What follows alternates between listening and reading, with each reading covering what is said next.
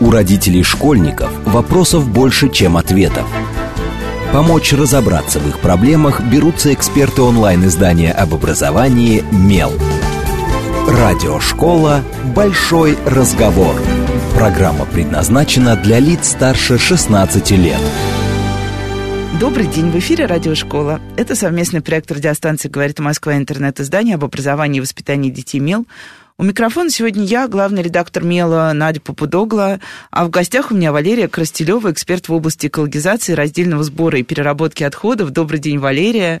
Здравствуйте. И поговорим мы сегодня о том, как нам вместе с детьми или детям вместе с родителями, что в последнее время бывает очень часто, сделать наш мир немного чище в прямом смысле слова, а не только с точки зрения того, что мы говорим, думаем, пишем в соцсетях. Обычно мы обсуждаем этот сегмент, он почему-то всех живо волнует.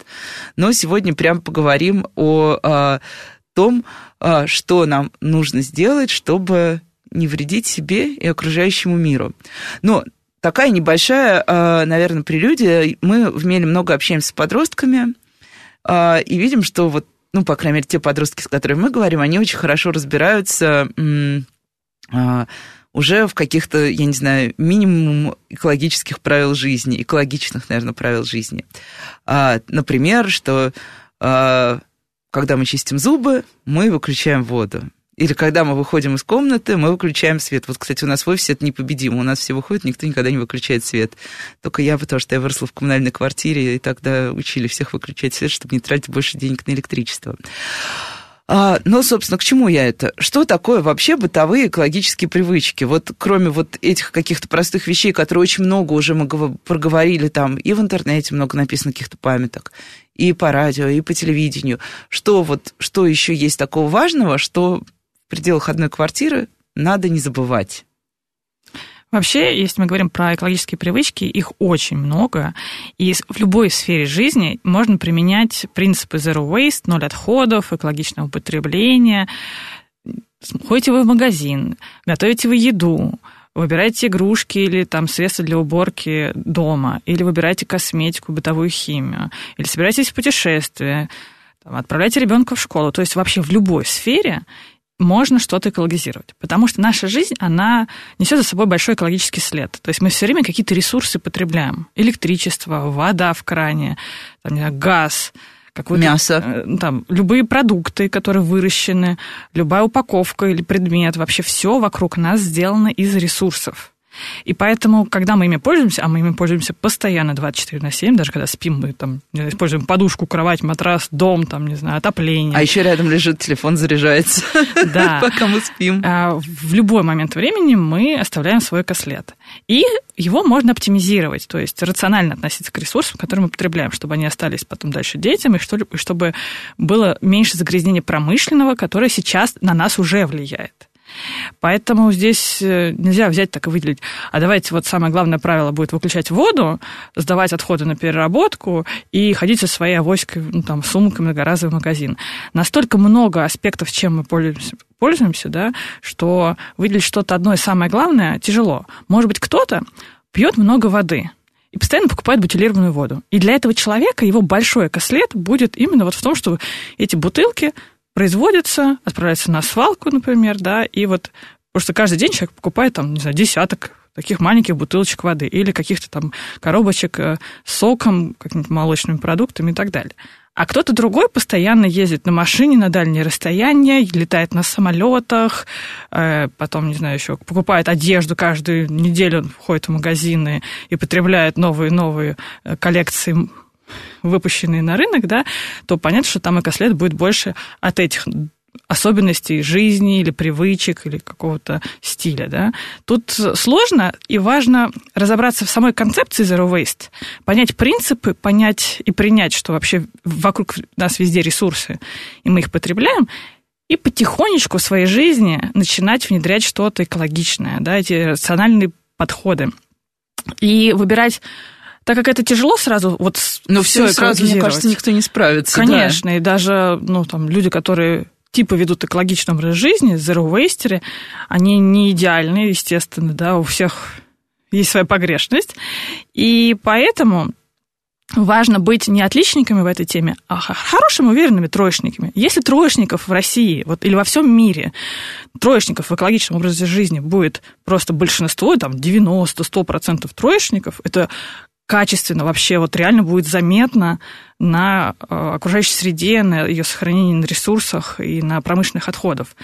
Поэтому стремиться стремиться к лучшему всегда хорошо, к отличному, какому-то экологичному образу жизни, но просто понимать, что это недостижимо, и это даже сейчас не нужно. Сейчас уровень сознания экологического пока только формируется, и поэтому лучше просто массово формировать такое базовое понимание, чем прям сразу от всего отказаться и при этом вызвать у себя стресс, отторжение этой всей новой культуры. Ну да, это главный комментарий. На МЕЛе очень часто выходят тексты про экологию с разными партнерами в разных срезах. И каждый раз, когда мы выпускаем что-то про бытовые привычки, даже такое простое, типа авоська, эти все вещи, нам пишут читатели: вы что, хотите, чтобы мы все сейчас разом и переключились и начали все это выполнять? Нет, так не будет. Но еще мы слышим постоянно такой тоже от аудитории скепсис.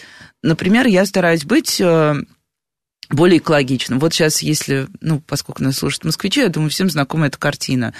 У нас во дворе есть два типа контейнеров. То, что называется смешанный мусор. Синий и серый. Синий и серый, да. Во-первых, есть консенсус, что машины вывозят в одно и то же место, но ладно, тут, наверное, это тема отдельная, куда везут эти машины, на самом деле, мусор. Но в целом люди говорят: как же так получается? Перерабатываю мусор же, там написано, что складывать. Все равно я кидаю в итоге в переработку и то, что туда не должно идти, условно говоря, считается, не считается, а если мы посмотрим на базовые инструкции по сортировке мусора, мы узнаем, что чеки, например, нужно отдельно утилизировать, а не, в общем, то, что называется, бумага и пластик. А потом получается, я постарался разделить, ладно, то, что не перерабатывается, я положил в смешанный и получается, что я не приложил никаких усилий. Есть ли усилия от того, что мы делаем сейчас? И насколько вообще со стороны человека, который занимается постоянно этой темой, есть ли какое-то движение москвичей к тому, чтобы как-то более осознанно ко всему относиться? Я скажу, например, нас ТСЖ, что мы стали осознанно относиться только с того момента, после того, как заварили мусоропровод, да, потому что мусоропровод разбивал всю экологию нашего ТСЖ. Да. Во-первых, да, мусоропроводы – это такая ловушка в раздельном сборе и обращении с отходами, потому что люди даже не знают, например, что у них появился контейнер во дворе. Даже, ладно, эти синие-серые контейнеры, я про них сейчас отдельно скажу. Если появились бы классные, хорошие, цветные, сетчатые, которые вывозились бы прям, чуть ли не Санта-Клаусом, да, люди об этом даже не узнают, потому что они ходят к мусоропроводу. То есть у них нету прохода. Да, у нас ровно так и было, да. Поэтому, если есть возможность заваривать постепенно мусоропроводы, к этому надо идти. И я знаю, что во многих новых жилых комплексах их, в принципе, не проектируют. Это правильный подход. Во всем мире отказываются от этой темы. Дальше по поводу, стоит ли вообще что-то разделять, если все равно какая-то часть отправляется в серый контейнер, смешанные отходы, что-то сейчас не перерабатывается. И непонятно, что там с ним дальше будет, да? Да. Тут всегда такой подход. Это не обязательно вообще в экологичной теме, а во всем. Вы можете вообще ничего не делать. Вас это устроит? Если вас это устроит, ваши ценности, ваше представление о мире, то окей, ничего не делать, тогда зачем вообще этот вопрос задавать? Да? Либо многие... Я сразу хочу все. Еще раз повторюсь, что невозможно быть 100% экологичным. Это просто надо не быть на этой планете, да? Или быть привидением. Точно быть чем-то нематериальным. Да, нематериальным, то есть не поглощать никакие ресурсы, вообще ничего, ничем не пользоваться, сделанным природой или человеком. Поэтому... нужно всегда адекватный подход. Начинать постепенно. Вы когда пришли в первый класс, очевидно, вы сразу же не решали логарифмы, да, и какие-то не писали изложения. Вы же не отказывались учиться, да, потому что, я сейчас не могу написать полностью, изложение, сочинение, посчитать, в магазине процент кредита, точнее, в банке, да, Все, тогда больше учиться вообще не буду. Вы постепенно к этому шли. То же самое и здесь, в общем-то. Надо постепенно. Любой вклад, он ценен в первую очередь для вас. потому что вы поддерживаете ваши ценности. То есть мы делаем то, что для нас реально ценно. Вот. И я еще всегда говорю, что в экологичном образе жизни многие видят ограничения. А я предлагаю смотреть с другой точки зрения. Видеть здесь такое вдохновение и мотивацию для себя.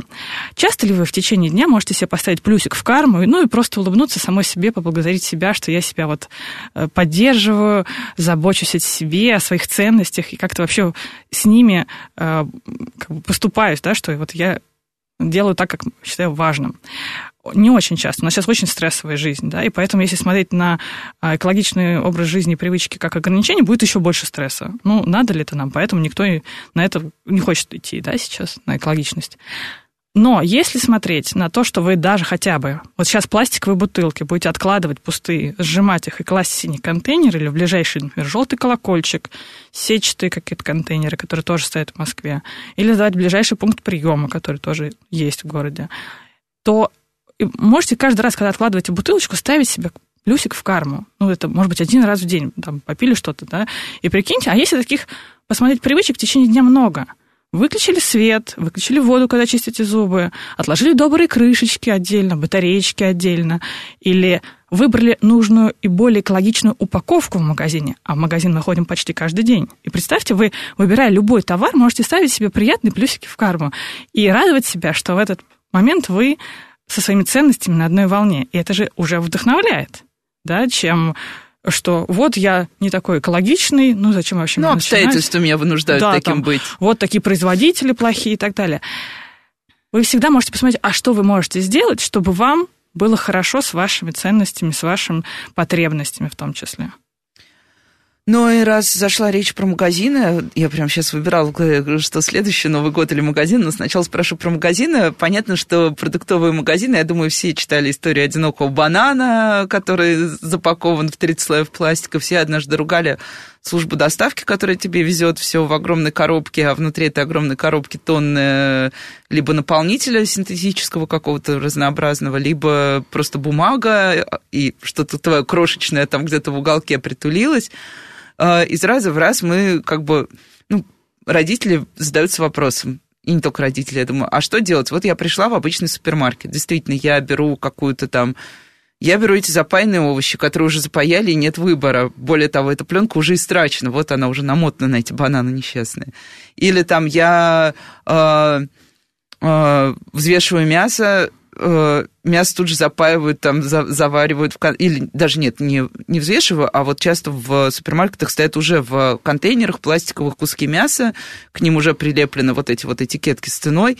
Вот что здесь делать? То ли идти ругаться, как бы говорить, нет, вот у меня есть свой пакет, я пришел с ним, переложите мне это мясо. Но получается, что упаковка-то уже все равно, опять же, она уже есть, вот она как факт. Вот как здесь поставить себе плюсик в карму, тоже при ощущении, что ты ни на что не можешь повлиять. Ты распакуешь банан, пленку все равно есть, ее выбросят. И вполне возможно, что лучше, если ее выбросишь ты, потому что ты ее выбросишь в нужный контейнер. Вот как тут попытаться быть чуть более экологичным? В такой самой простой бытовой ситуации, я думаю, в магазин ходят как минимум раз в день все москвичи. Хорошая новость. Мы живем сейчас в рыночной экономике, а не в централизованной экономике, как это было в Советском Союзе. Поэтому мы можем так или иначе влиять спросом своим на предложение на рынке. Во-первых, мы... А есть кейсы успешные? Конечно, я сейчас расскажу. Ага. Во-первых, мы можем выбирать упаковку, которая более экологична, или вообще товар без упаковки. Сейчас есть магазины, где можно купить на развес в этой вот полиэтиленовые пакетики, да, или ходить со своими там эко-мешочками, предположим, или даже просто, если вам нужен один кабачок, зачем его в пакет класть, можно просто на него наклеить... ценничек, все, да. Вот, иногда даже взвешивают на кассе, даже ценнички не тратятся, вообще замечательно. То есть рационально подойти к этому. Вначале выбираем без упаковки, все, что можно купить без упаковки. Дальше мы выбираем более экологичную. Давайте разберем на примере молока, а дальше вы можете зайти всегда на мой сайт энциклопедию, это resboardofsmsk.ru, там есть прямо на главной страничке гид по упаковке, там есть такая шпаргалка, что в чем лучше покупать. Это очень удобно. На примере молока. ну, понятно, если с бидоном нельзя... Да, вряд ли кто-то оценит. То, значит, выбираем сначала стекло. Есть стеклянные бутылки, да, тяжелее чуть-чуть будет. И дороже. Ну, кстати, не всегда. Не всегда, да. Не всегда. Мы сравнивали цены, не всегда дороже. Все зависит, опять же, от магазина. Магазины тоже бывают с наценкой. Вот. Выбираем стекло. Если нет в стекле, дальше выбираем канистру такую плотненькую из такого... Ну, она тоже литровая бывает, просто она такая плотная, белая, такая матовая канистрочка. О, я поняла, о чем речь. Бывает даже с ручечкой такой вот. Бывает без ручки. Ну, то есть такая вот плотненькая, вот хорошая такая плотненькая канистрочка. Кто разбирается в пластике, это пластик 0,2 или канистра со швом на дне. Она разных объемов бывает, даже там литровая. Дальше, если нет такой, то выбираем прозрачную, обычную пластиковую бутылку. Прозрачную. Точка на дне, но если что, тоже ориентир 0,1 пластик. Если нет и такой, хотя уже, мне кажется, точно... Не, мне кажется, мы перебрали было. Уже даже да. ассортимент эконом-супермаркета, точно, я все узнала. Да. Дальше выбираем белую бутылку, потому что белый краситель, он затрудняет дальнейшую переработку, ну и вообще в процессе, да, поэтому белый, вот именно пластиковую, обычную белую бутылочку, не канистру, а именно вот бутылочку с точкой на дне, она менее предпочтительна. Если вообще из этого ничего не нашлось, но есть в пакетиках, знаете, как пакетики, вот раньше да, такие да. бесформенные пакетики, то можно и в нем. Треугольнички они раньше да, назывались еще. Треугольнички такие, да. Можно в ней, отлично тоже. И если вообще ничего нету, например, вы живете за полярным кругом, а к нам не обращались люди, которые живут там, у них только в таких картонных, как будто картонных, упаковка тетрапак многослойная. Она многослойная, не надо себя тешить, надеясь, что она картонная и разложится когда-нибудь, нет. Там есть полиэтилен, фольга, и это очень сложно перерабатывается, и на это тратится больше ресурсов. Этот гид, вот этот вот приоритет, который я сегодня сейчас объяснила по порядку, они составлены не только потому, что можно сдать на переработку с легкостью, да, там стекло или пластиковые бутылки лучше принимается, чем тетрапак, но и с точки зрения экоследа производства и безопасности использования для человека. Потому что есть некоторые полимеры, которые нельзя разогревать в микроволновке, которые нельзя наливать алкогольные напитки, кисломолочные, оставлять под солнечными лучами, наливать туда больше 40 градусов. Да? То есть вот там, когда вы посмотрите на гид, там есть еще вот и такие критерии выбора упаковки. Ну, это к молоку не относится обычно, ну, да, но в целом относится, например, к каким-то подложкам, да, к подложкам для там, нарезки да, или каких-то детских продуктов в том числе. Поэтому обращайте на это внимание, и тут уже ну, ко многим продуктам можно отнестись вот с таким подходом. Если вдруг, вот, например, с мясом, нарезками сыров бывают проблемы, да, там купить без упаковки. Да, кстати, да, тяжело. Они же всегда уже, да. Но, во-первых, подумайте, что вы остальное все, там, большую часть продуктов можете выбрать упаковку самостоятельно. А там, где не можете, или где вам навязывают упаковку при доставке, да, то есть вам положили в 10 пакетов что-то, вы можете проявить свою общественную сознательность и отправить обратную связь. Но не ругаться, опять же, мы исходим из позитива. А дать конструктивную связь, потому что спрос рождает предложение. И когда вы постоянно, регулярно пишете, ребят, вы мне привезли маленькую вещь в огромной коробке с полиэтиленом, там еще с чем-то, это не экологично, вы даже себе расходов больше делаете, пожалуйста, сократите ваши упаковки, оптимизируйте их и так далее.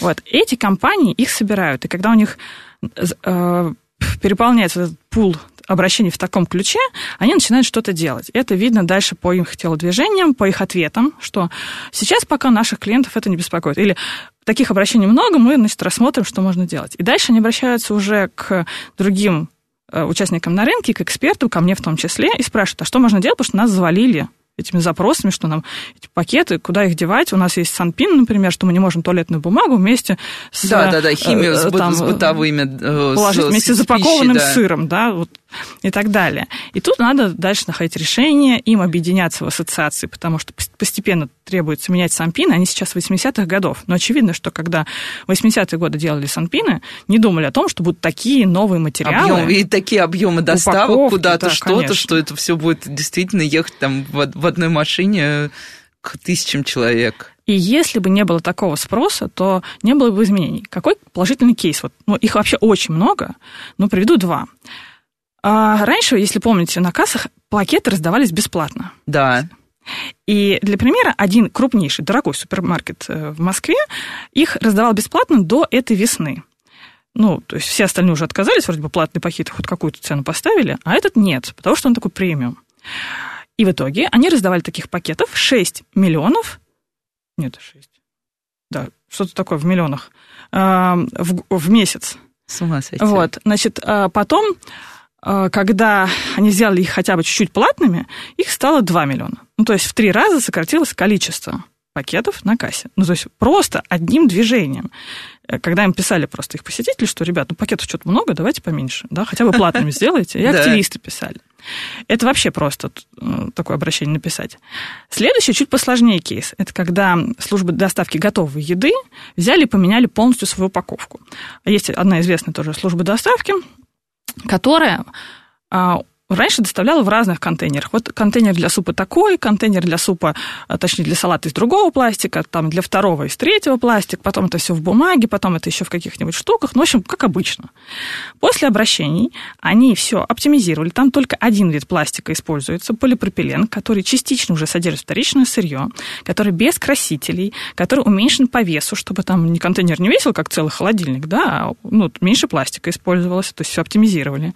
Поставили галочки, нужны ли вам приборы, то есть они реально за этим следят, убрали лишние пакеты и сделали пакет, который доставляется из вторичных материалов, то есть не первичный пластик, а вторичный, и сделали не бумажный пакет, а полиэтиленовый. Почему так? Потому что бумажные пакеты требуют в несколько раз больше воды, то есть в 17 раз больше воды для производства, в 2 раза больше СО2 выделяется, в 2 раза больше электричества, и вообще эмиссия загрязнения от бумажных пакетов гораздо больше, чем от полиэтиленовых. То есть это иллюзия, что полиэтиленовый пакет страшнее бумажного, и бумажный всегда экологичен. Да. И они в этом всем разобрались, они обратились к экспертам, в том числе ко мне, разработали целую стратегию по экологизации, вот это все сделали, и даже в какой-то период до пандемии успели собирать обратно свою упаковку от своих пользователей совершенно там, бесплатно. Да, там, ну, вот. И это здорово, то есть это прям работает. Если обращаться так ко всем, да, и там будут... Ваше обращение попадается тоже к ответственному менеджеру, то есть всегда этот человеческий фактор работает, то это меняет мир точно. Да, человеческий фактор, конечно, это очень забавная история, потому что вот сейчас, когда вы говорили про приборы, я вспомнила, что я достаточно часто заказываю в одном и том же месте еду, там тоже есть приложение галочка «Положить приборы» или «Сколько приборов» и так далее и тому подобное.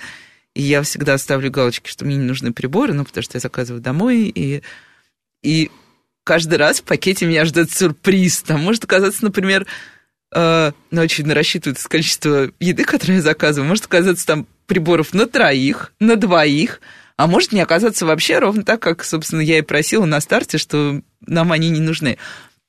Про полиэтиленовые пакеты спрошу, потому что тоже нет консенсуса. Очень во многих магазинах говорят, что мы предлагаем им пакеты, которые легко перерабатываются. Ну, вот эти вот пакеты именно большие, в которые складывают покупки. Вот. Потом ты идешь читать, и тебе пишут, что эти пакеты, они еще хуже перерабатываются. Вот те, которые якобы... Ну, одна из наших тоже сетей супермаркетов запустила, что у них специальные пакеты. Биоразлагаемые, наверное. Вот, да, биоразлагаемые, точно. Есть ли биоразлагаемые пакеты? О, это мой вообще тоже любимый вопрос. Смотрите, в России биоразлагаемых пакетов практически нет. То есть я знаю один сейчас гипермаркет, который вез настоящие компостируемые пакеты. Важно отличать компостируемые пакеты, да, и оксораспадаемые, то, что сейчас все называют биоразлагаемые. Значит, чем отличается?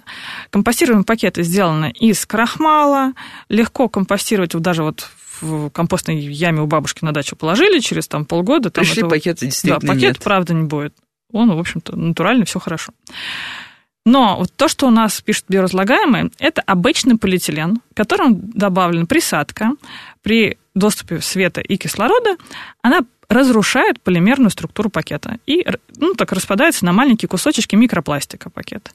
И вот если вы когда-нибудь оставляли такой пакет на балконе или в шкафчике на годик-два, так вот, то потом вы, когда его берете в руку, он прям рассыпается. Да. Но при этом полиэтилен никуда не делся. Никуда не девается. Его не начали есть микроорганизмы после того, как они уменьшились кусочки в размере. Ну, то есть это логично. Так что весь этот маркетинг с биоразлагаемыми пакетами – это, к сожалению, гринвошинг, обман и такое зарабатывание денег на экотеме. И тут надо быть внимательными и не вестись на это. Ну и да, проще говоря, получается, что только в одной сети можно получить по-настоящему... Но теперь все знают, какой вопрос задать. У вас компостируемый пакет или оксоразлагаемый? Мне кажется, я даже выговорила все правильно. И сейчас, на самом деле, у нас прям вот уже буквально меньше, чем через минуту будут новости. Но, друзья, не отключайтесь, потому что дальше мы поговорим. Моя любимая тема — Новый год. Я каждый год наблюдаю жуткие холивары вокруг эко-елок, живых елок, пластиковых елок и так далее. Но еще вокруг того, куда надо сдавать елки, надо ли их сдавать. Это же просто дерево, его можно выбросить. Оно все равно сгниет возле помойки где-нибудь к июню. В общем, обо всем об этом поговорим. А сейчас новости. С вами Радиошкола. У родителей школьников вопросов больше, чем ответов. Помочь разобраться в их проблемах берутся эксперты онлайн-издания об образовании «МЕЛ». Радиошкола «Большой разговор». Добрый день, в эфире снова Радиошкола. Это совместный проект радиостанции «Говорит Москва», интернет-издания об образовании и воспитании детей «МЕЛ». У микрофона по-прежнему я, Надя Папудогло, главный редактор МЕЛа. В гостях у меня по-прежнему Валерия Коростелева, эксперт в области экологизации, раздельного сбора и переработки мусора. Добрый день еще раз, Валерия. Да, здравствуйте. И обсуждаем мы сегодня, как нашим московским семьям стать чуть более экологичными. И хорошая новость в том, что не быть максималистом оправдано и тоже очень хорошо, и даже одна маленькая привычка какая-то все-таки двигает нас всех вместе куда-то в чуть лучшее будущее. И вот мы, между прочим, ушли на новости, обсуждая, какие все-таки пакеты из тех, в которых мы носим продукты в магазин, из магазина домой, опасные и безопасные. И оказалось, что безопасных почти нет. А сейчас Новый год. Всегда спорят люди. Вроде бы покупаем искусственную елку, она нам служит много лет, получается, я экологичен. А потом приходят одного типа активисты и говорят, от этих ваших искусственных елок на самом деле след в разы больше. Как рассудить вот эту историю борцов против... Ну да, потом приходят люди и говорят, да что там действительно, ну натуральная елка, ее же специально посадили, потом специально срубили, а потом она просто, ну это же дерево, никакой угрозы. Вот кто здесь ближе к истине? Я понимаю, что все немножко неправы, наверное, а может нет, может есть кто-то вообще правый. Как обычно, истины такой нету, есть что-то среднее, то есть идеальной панацеи нет, если бы она была, то ее бы все бы уже давно использовали. Поэтому здесь нужно, во-первых, исходить из того, что вам нравится в первую очередь. Ну, то есть невозможно от всего отказаться еще раз, да, вот от максимализма. Да, это доставляет, повышает тревожность. Да, поэтому Новый год — это все-таки про что-то хорошее, если вы зарядите там позитивом и желания ваши сбудутся, в том числе о зеленой планете, то это лучше делать с любой елкой, да, как бы. Главное, чтобы сбылось. Поэтому, значит, что дальше? Елки, правда, искусственные не перерабатываются, мало того, они делаются из очень вредных поливинилхлоридных материалов чаще всего, иногда используются полипропилен, начали использовать, это получше. Поэтому, если вы выбираете искусственную елку, то выбирайте хорошую, которая вам ну, реально зайдет на ближайшие годы, которая не будет сыпаться, качественную, которую вы не будете китайскую, да, постоянно менять по той или иной причине. У проверенных магазинов есть большие, скажем так, мебельные, скажем, магазины, да, которые ответственно относятся к своим производствам и проверяют, из чего это сделано. То есть, и поэтому смотрите, чтобы там хотя бы не было ПВХ пластика, да, в составе, потому что сейчас есть возможность делать без ПВХ. Поливинилхлорид очень опасный, он прям вот при сжигании, при производстве выделяет столько диоксинов, что там это онкология, вот эта ну, история. То есть, поэтому стараться вообще поливинилхлорид в жизни не использовать. Это пластик. Все запоминают, да. Пластик — это винил, это вот линолеум, да, это то есть, да, вот ПВХ, что еще, да. ПВХ-окна, которые... Понятно, что от всего отказаться сложно, но если вы вообще это учитываете в жизни, да, там, то старайтесь в будущем при покупках его ограничивать. Вот. Дальше. Елку использовать долго, если вдруг она вам... Ну, например, вы переехали в квартиру побольше, вам хочется елку побольше, то это можно просто отдать куда-то на благотворительность, отдать можно на всяких там Авито, Юла, каких-то соседям, там, друзьям, куда угодно, в садик отдать, там, в школу, да, они будут там наряжать елку. То есть не выкидывать на свалку, потому что она, правда, там не разложится тысячелетиями, ее, правда, невозможно переработать, и поэтому покупайте качественную и долго используйте. Что дальше? Если не искусственная елка, то можно покупать натуральную, но тут тоже нужно смотреть, какие источники. Есть фермы, которые, правда, выращивают елки для того, чтобы их потом вырубать и продавать. Красивые там пихты, елочки, сосенки разные, красивые, все замечательно. Но это, опять же, не везде такие продаются. Иногда продаются те, которые вырублены в качестве санитарных вырубок. То есть надо проверять документы, в легальных местах покупать хотя бы елки, потому что, в Москве за елочными базарами следят хотя бы, да. Если вы не в Москве, то, спросить, а есть документы вообще, откуда елка приехала, да, и так далее. Потом... Здесь, в общем-то, ничего страшного, если она, правда, выращена специально, или это санитарная вырубка, потому что она все равно так или иначе произойдет. Вот под линию электропередач вырубают, да, или там на газомагистралях тоже вырубают растения, будут радовать нас дома. Потом вы сказали о том, что елки, если потом выбросить, да, они разложатся. У нас около мусорки так не работает. Древесина, особенно целая древесина, она разлагается долго. И поэтому в идеале их, конечно, сдавать дальше на переработку. Или если вы за городом, то измельчать самостоятельно, там, да, как использовать как мульчу там у себя на участке, или как просто измельчить и отправить в лес. То есть если есть возможность взять елку, измельчить без мишуры, без всяких украшений, отнести в ближайший лес, то это лучшая история, если пунктов приема рядом нет. Если есть пункты приема елок после Нового года, они сейчас в Москве начали появляться там, благодаря нашей акции «Елочный круговорот». Мы вначале волонтерами ее проводили, а потом уже московские власти ее начали масштабировать, и в каждом районе несколько таких пунктов делать. Точки появляются, да. Да, точки, огороженные таким заборчиком, там табличка висит, елки собираются там, пару месяцев точно после Нового года, вы уж точно успеете ее разобрать и сдать. Самое там важное сдать именно древесную часть. Если у вас иголки осыпались, просто их можно куда угодно выкинуть, хоть под куст вынести на улицу, хоть в мусорку. Тут от иголок вообще толку никакого, то есть ничего страшного. А вот сама древесина, вот эта вот размашистая такая метла, она будет и место занимать в мусорном контейнере, да, и на полигоне тоже, получается, там она никак не будет разлагаться, потому что на полигоне даже пищевые отходы не разлагаются. Там нет условий для компостирования, и там пищевые отходы образуют метан, сероводород, и они как бы трамбуются постоянно этими бульдозерами. Запах ядрова знают все жители Новорижского шоссе, и, кстати, он никуда не делся до сих пор. Это проблема всех полигонов. Поэтому лучше уж она пойдет в хозяйственные цели. В Москве все елки измельчаются и отправляются на пересыпку всяких дорожек, подсыпочку под деревьями, там, клумбочки на зиму и так далее. Окей, елка, да, но Новый год – это еще и генератор. Ладно, мишура, она, как правило, все-таки, мне кажется, служит несколько лет. По крайней мере, у нас в семье есть даже историческая мишура из моего детства. Ее никто не выбрасывает. Я боюсь подумать, сколько ей лет. Она еще хорошо выглядит, так что зачем? Например, у меня большая семья, это очень много подарков, это очень много упаковочной бумаги, веревочек, бантиков, ленточек и всего остального. И как бы мы утешаем себя тем, что мы покупаем не вот эту вот, не такую пленочную упаковочную бумагу, а та, которая похожа на бумагу. Угу.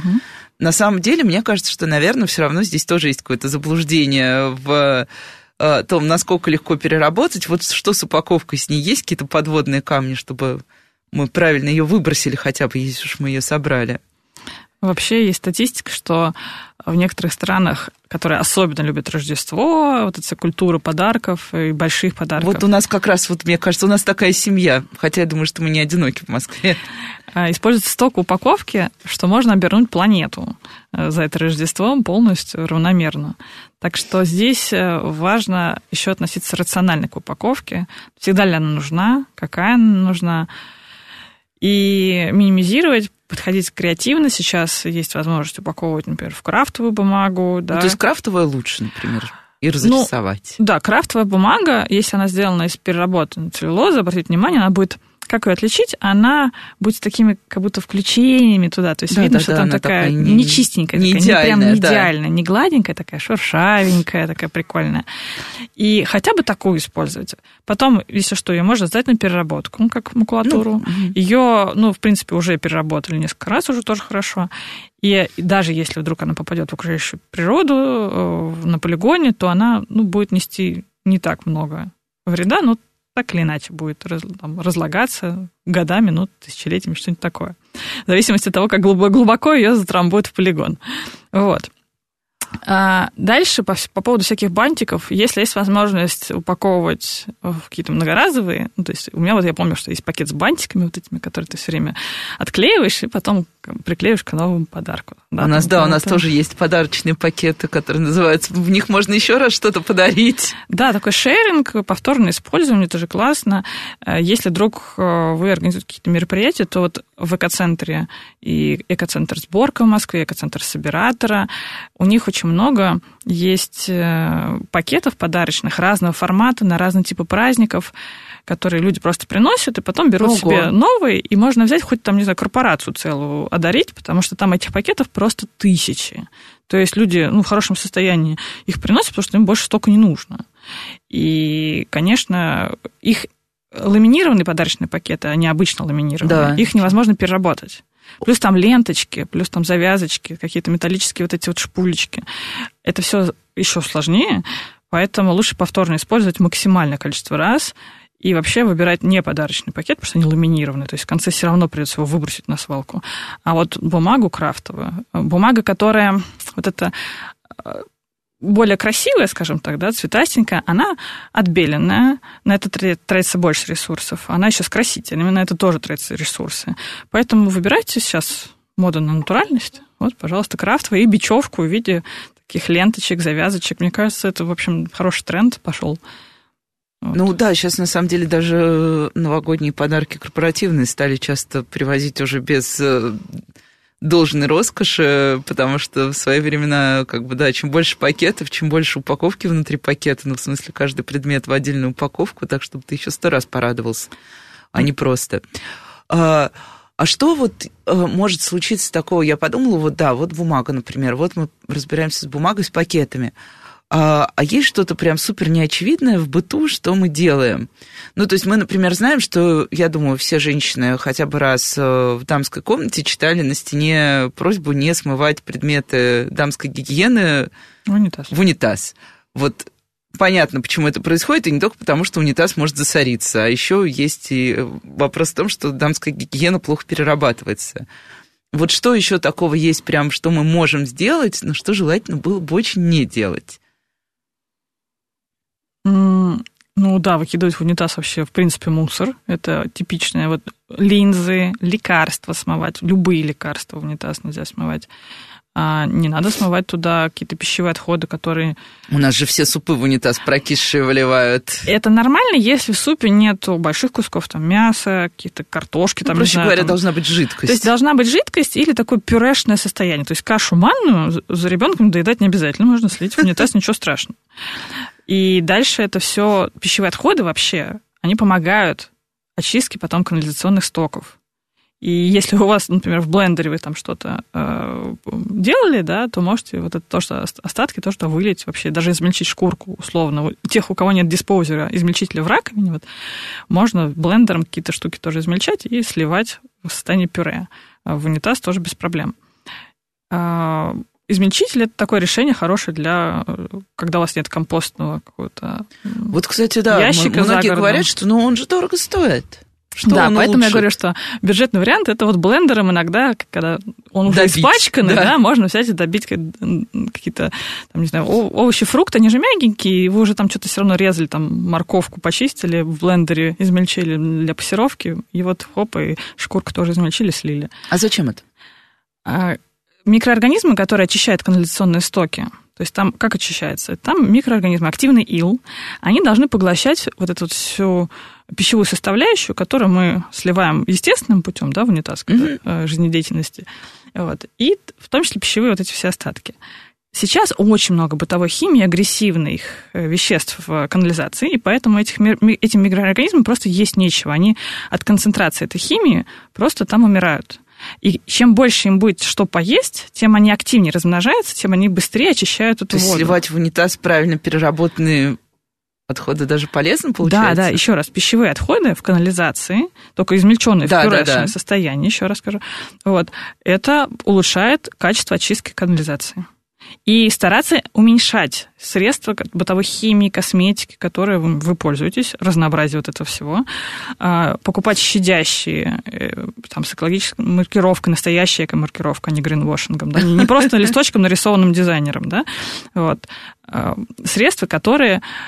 Там бывает на них написано биоразлагаемые средства для мытья посуды. Здесь имеется в виду не сама упаковка биоразлагаемая, да, как мы про пакеты говорили, а именно само средство, его с удовольствием вот эти микроорганизмы тоже будут подъедать, скажем так, да, в конце канализации. Но, опять же, тут важно смотреть, чтобы это не было гринвошингом, да, то есть всегда смотреть сертификаты, номера сертификатов, ну и вообще бренды, чтобы они были такие более-менее известные и от компаний, которые будут заботиться о своей репутации, они просто вот... Кто-то там приехала в ближайший магазин по 49 рублей, да, и это использовать. Иногда не очевидно, но сода и уксус, которые вот у нас постоянно есть на кухне, они еще лучше что-то отмывают. Они, кстати, очень хорошо все чистят, да. Да, чистят. Мы тут почистили душевую обычной содой, вообще замечательно, потому что у нас просто дома не было другого чистящего средства, а душевую надо было срочно почистить. И оказалось... тоже бывают инсайты. И оказалось, что... Блин, хорошо чистит вообще. А чего вы запаривались и покупали какие-то другие, да? Вот. А тут вот просто обстоятельства сложились, и мы попробовали. Хотя я содой часто пользуюсь, когда что-то там отмываю на кухне. Там я ей мою ванну, например, потому что, ну, мне это больше подходит, чем покупать какую-то химию. Ну, и мы говорили про избыточность, и тоже я просто задумалась о том, сколько мы всего покупаем. И сперва подумала о моющих средствах, потому что, например, мой муж очень любит покупать новые моющие средства на каждый элемент поверхности, да, скажем так. То есть у нас есть кафель, плита, то все. Ну, в общем, банок этих стоит такое количество, что я даже уже в них потерялась и не разбираюсь. И очень боюсь запутаться и налить что-то куда-то, что приведет не к лучшим результатам. Помыть там, я не знаю, паркет чем-то таким разъедающим для жира. Вот. Но детские игрушки – это такой особый, мне кажется, момент жизни. Например, когда появляется ребенок, как правило, молодые матери начинают дарить огромное количество пластиковых игрушек всяких, вот этих вот детские развивающие, неразвивающие, каталки, ходилки, матрешки и прочее. И на самом деле, да, в жизни с ребенком ты обрастаешь там 15 коробками с разными игрушками, даже если ты сам пытаешься минимизировать. Как говорит моя сестра, когда я думаю, говорю, о, какая классная штука, давай купим детям. Она говорит, давай минимизируем как бы загрязнение окружающей среды. Вот. Что с игрушками, что в них такого, помимо того, что это вот очевидный пластик? Есть ли какие-то варианты, помимо того, что можно отдать, продать на Авито, отвезти куда-то, где нужны, где принимают былые игрушки? Проблема игрушек-то в том еще, что былые игрушки там в детский сад, например, тебя не примут, ты их не можешь привезти. Угу. Вот. Как бороться с перенаселением игрушек? Осознанным потреблением. Да, вообще со всем перенаселением в вашем доме можно бороться осознанным потреблением. И я вот, мама уже 7 лет, моему сыну как раз в прошлые выходные исполнилось 7 лет, и по своему опыту скажу, что такой подход, он очень упрощает жизнь и ребенка, и родителей, и друзей, и вообще всех. Когда вы изначально ставите, ну, адекватную позицию, что, ребят, нам, пожалуйста, игрушки не нужны. Если вы хотите что-то привезти ребенку, то это там лучше привезти там продуктов вкусных, хороших, потому что мама, особенно молодая, у нее нет времени, надо сходить в магазин, да. И повыбирать, привезти там погулять, еды, да, поесть маме. Вот маленькому ребенку до там, 3 лет, до года уж точно, ему вообще ничего не надо, кроме мамы. И поэтому позаботьтесь о маме в этот момент. Это вот уже все психологи говорят, это реально все уже говорят. Это поэтому... экология отношений уже, да, в свою очередь, да. Потом маме надо будет за этими игрушками как-то следить. Поэтому, когда вы дарите что-то, имейте в виду, что потом взрослым этого дома, там, ну, обязательно маме, может быть, папе, бабушке, кому-то еще там, придется это убирать, придется это все время хранить, куда-то девать, это при переезде, там, не знаю, все это складывать. Это целый... То есть любая вещь в вашем доме – это... отнимает ресурсы вашего времени, заботы, ваше пространство. Да? Поэтому вот когда вы что-то пытаетесь домой принести, вы задумайтесь вообще о последствиях. А куда мы это поставим и зачем оно нам нужно на самом деле? Да, то есть как вам за ним ухаживать, куда его потом деть, там, где оно будет храниться, а устроит оно вообще как бы вот это все хранение, да? Будут ли это люди класть на место в вашем доме. Поэтому это сразу упрощает. Экономит множество денег и времени, да, и сил на выбор этого всего. Потом Самые классные игрушки – это не игрушки. Это тоже все психологи говорят. Палка, грязь и все остальное. Кастрюля мамы, какие-то вещи, которые развивают фантазию больше. То есть палка может быть чем угодно для ребенка. Но если эта палка уже сделана как какой-то конкретный, например, половник, да, там уже как, да, то он будет только половником в основном у ребенка, да, и никаких вариаций сделать из половника саблю, ну, только так вот. Ну, если только сломается половник. На грани, да. Поэтому развиваем фантазию. Чем больше узкоспециализированных игрушек, тем меньше фантазии развивается у ребенка. Тоже понятно. Вот. Так что здесь читать детских психологов, там, Петрановскую, мою любимую, да, и успокаиваться, что детям вообще это все не нужно. А им нужна забота, им нужно спокойствие и безопасность, тогда они будут развиваться лучше, чем любые дети, которые завалены игрушками, не знают, что с ними делать.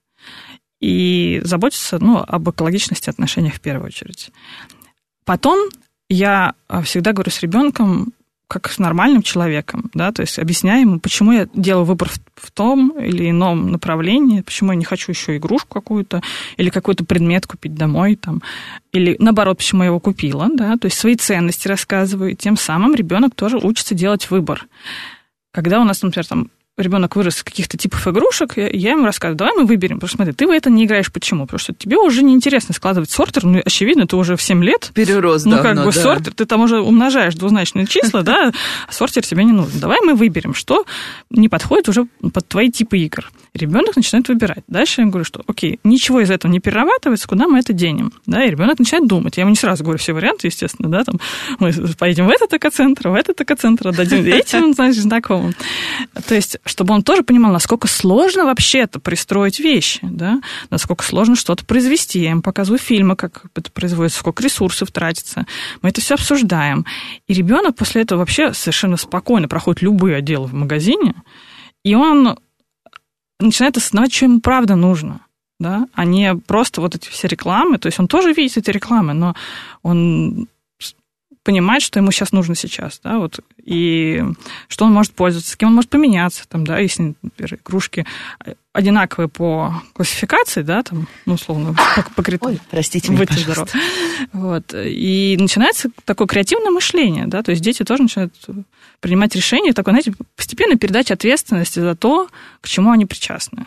Это вот к этому. Да, я сейчас как раз, мы много спорили о судьбе всех поппетов, которые все купили всем детям, когда это было модно. А из чего сделаны? Они сделаны из силикона. Ой, вот, простите, что-то, это да, не пластик, с одной стороны, это чуть более безопасно, чем пластик. Можно использовать, кстати, даже, ну, то есть с маленькими детьми, но при этом тоже пока в России не принимается на переработку. Вот да, вот я все думала, есть ли вариант как-то переработать этот миллион поппетов, но, судя по всему, они как раз упакуются просто в контейнерах и поедут туда как раз вот на эти наши страшные полигоны. И, наверное, последнее, поскольку время подходит у нас к концу, экологов часто обвиняют в том, что они самые агрессивные люди на планете. Ну, по крайней мере, бытовых экологов. У нас вот, например, в офисе есть, прям скажем, такие экобуллеры. Там, не дай бог, кинуть что-то не в тот контейнер, не с той меткой, и все. Ты просто изгой на день или на сутки, там, насколько решат.